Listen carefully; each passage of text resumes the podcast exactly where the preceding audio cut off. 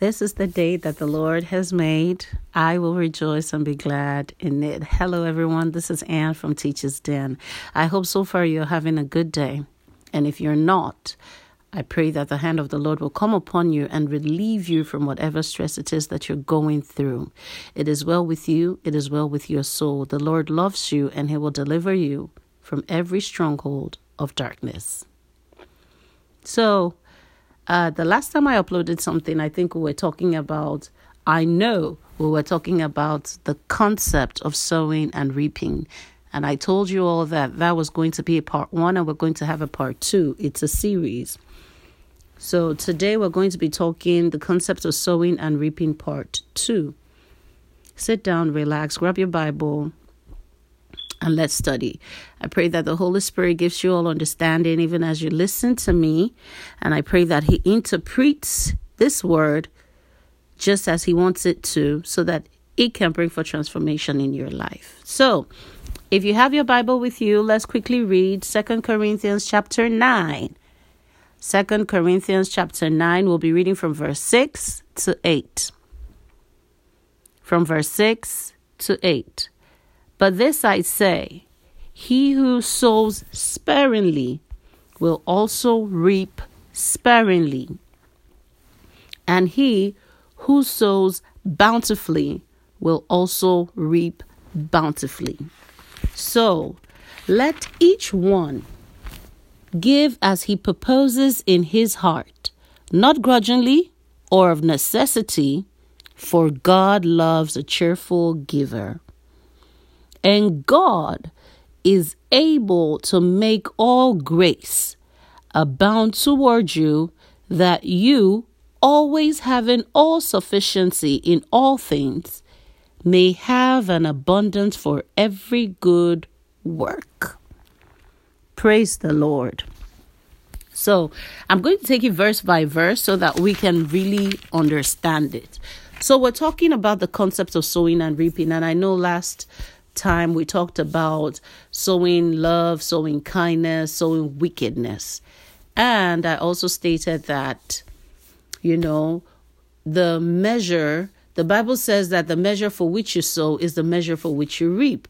But if you're sincere in your heart, God is too kind, too loving, and so much of a judge that in the measure in which you give, He gives you a hundred more.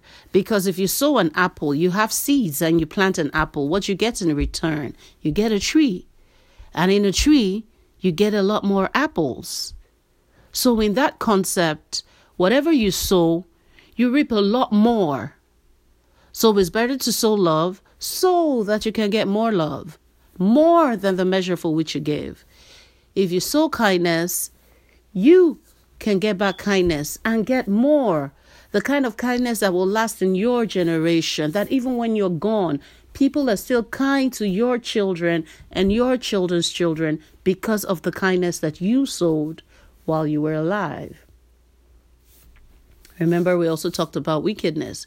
The Lord says that He is a judge and He does not in any way clear the guilty because he visits the sins of the father upon the children's children. So, if you're sowing wickedness right now and you think, oh, I'm safe, everything is okay, remember that the legacy you're leaving behind for your children and your children's children is where the problem really is. So, if you sow wickedness, wickedness is going to visit your generation, even to generations yet unborn, simply because of what you have done. It will take the grace of God and His mercy. And the Bible says indeed that His mercies are new every morning. So, despite what your father or your father's father may have done, if you come to Him after He has given you the revelation, if you come to Him, the sins of your father does not have to go with you. When you come, asking for mercy. I use myself as an example. I don't know what my mothers or my mother's mothers, I don't know what they would have done, but the Lord had to reveal this to me that if I continue like this, I also would not be able to last long in my home. Just go listen to the podcast so that you get all the ideas, you know, you get a clear picture of what I'm talking about.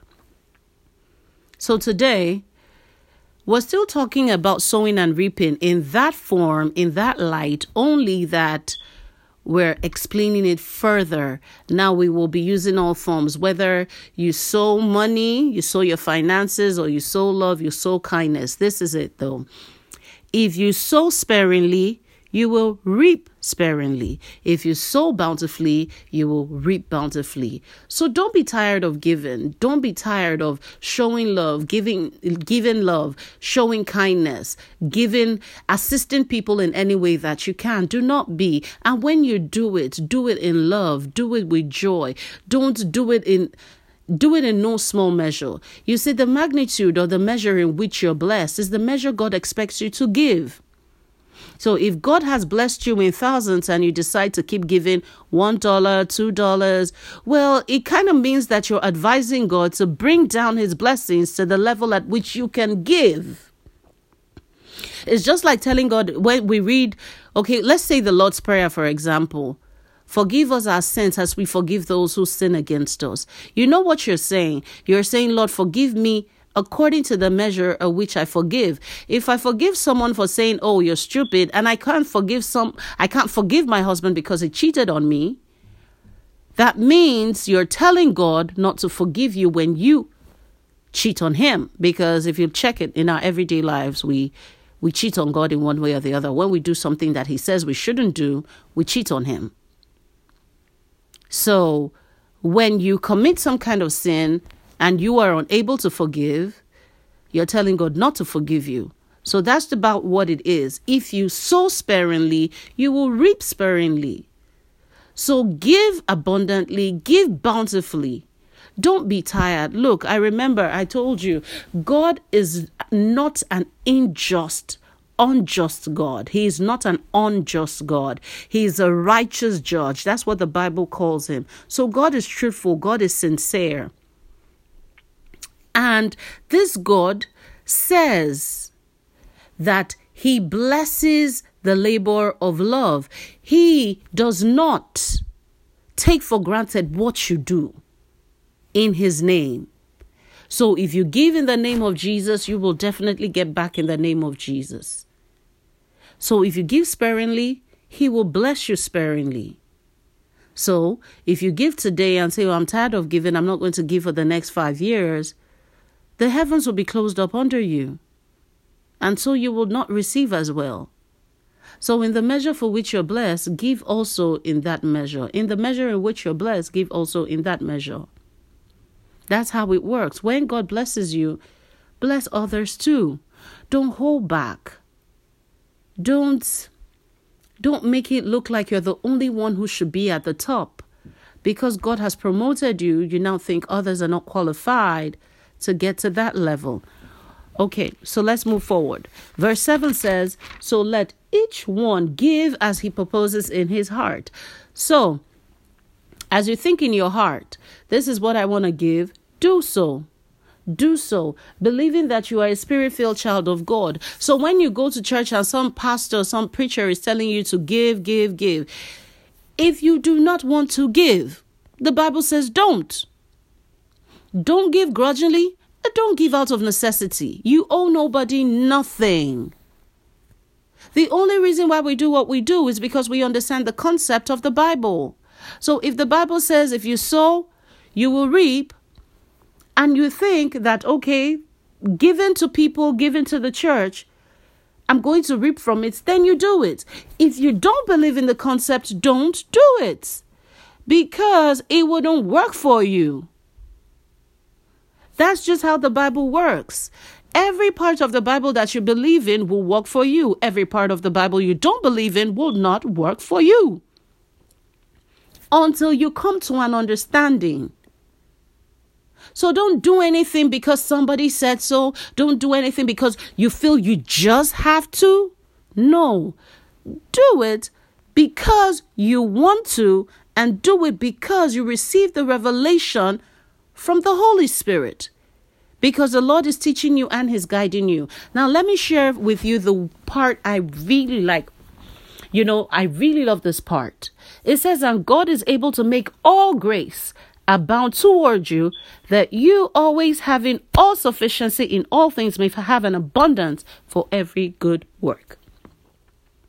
Now, it may seem hard. It may seem like I really don't understand what that verse is saying. Well, this is what it is saying. When you give bountifully, because God loves a cheerful giver, this is what happens God makes every grace that you require to succeed, to abound towards you. That means if you need favor to succeed, God will cause the grace of favor to come upon you. It means if you need the grace for speed, you know, you've been delayed, you feel that at your age you're supposed to have achieved certain things, and then you sow to that dimension. The Bible is saying that God will cause that grace for speed to come upon you. If you say, Oh, I need the grace for restoration, I want to be restored, the Lord is saying that He will cause that grace to come upon you in giving. In giving. You see, there's this thing I always like to say. Let's be truthful. For every blessing that God promises his children, there is a condition. There is a condition. So if you want all grace, think about it. What grace is it that you want? I desire the grace for favor. So every time I give, I give so that I get the grace for favor. I desire the grace for speed. I desire the grace for influence. I want to be, in fact, why do you think I'm doing this podcast? Because I want to be able to influence your thoughts. So I give towards that dimension. So when you give bountifully, the Lord will cause all grace required for your sufficiency in every good work. So, whatever it is that you need to do, the Lord will provide. He will give you the grace to help you walk in that dimension to be able to produce the results that He expects in your life.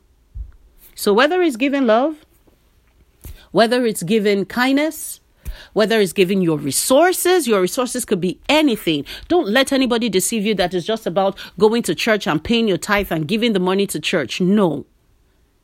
It's about your everyday life, your everyday life. Giving love every day, showing kindness every day, providing people with stuff that they need according to your ability, according to the resources that God has put in you. These days, we have come to realize it doesn't take a wealthy man or a rich man to bless you. It takes a generous heart to bless you. Now, that's what God is calling us to do. He's calling on us to be generous, give to one another. The reason why God blesses you is for you to bless someone else. So when these graces for for your sufficiency has been provided to you unto every good work, God expects that you continue as a blessing to others. So the essence of sowing and reaping is so that all that God wants you to be can come to light. The grace required to be all that God wants you to be can manifest in your life. So don't get tired of giving. Don't get tired of sowing. Sowing is no longer just a farmer's term anymore. It's now a term in every sphere of life, every area of life. Be nice at work. Be nice at home. Be nice amongst your friends. Be nice to strangers. Be kind. You're not in control of what goes on around you. God is. But in whatever way that you can assist people, do. Don't be the one who steals. Don't be the one who kills. Don't be the one who backbites. Don't be the one who smother people's good life. So someone is trying to live good and then you're the one who's trying to destroy the person's personality. No. Be a blessing. Give love. Give joy. Let people see you and be glad that you're there. Now, this podcast is becoming very long, but I just want to quickly share something before I end this. I'm going to read Psalm 126, verse 5 and 6. Psalm 126, verse 5 and 6. Those who sow in tears will reap in joy. He who continually goes forth reaping, bearing seed for sowing, shall doubtless come again with rejoicing, bringing his sheaves with him. So, this is more or less like an encouragement. You're giving today, you're crying, you're sacrificing your all. Somebody comes to you and says, My brother, I'm hungry, I need to eat.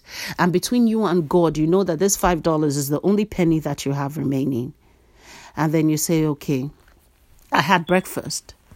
I know I have to look for where I'm going to get lunch from.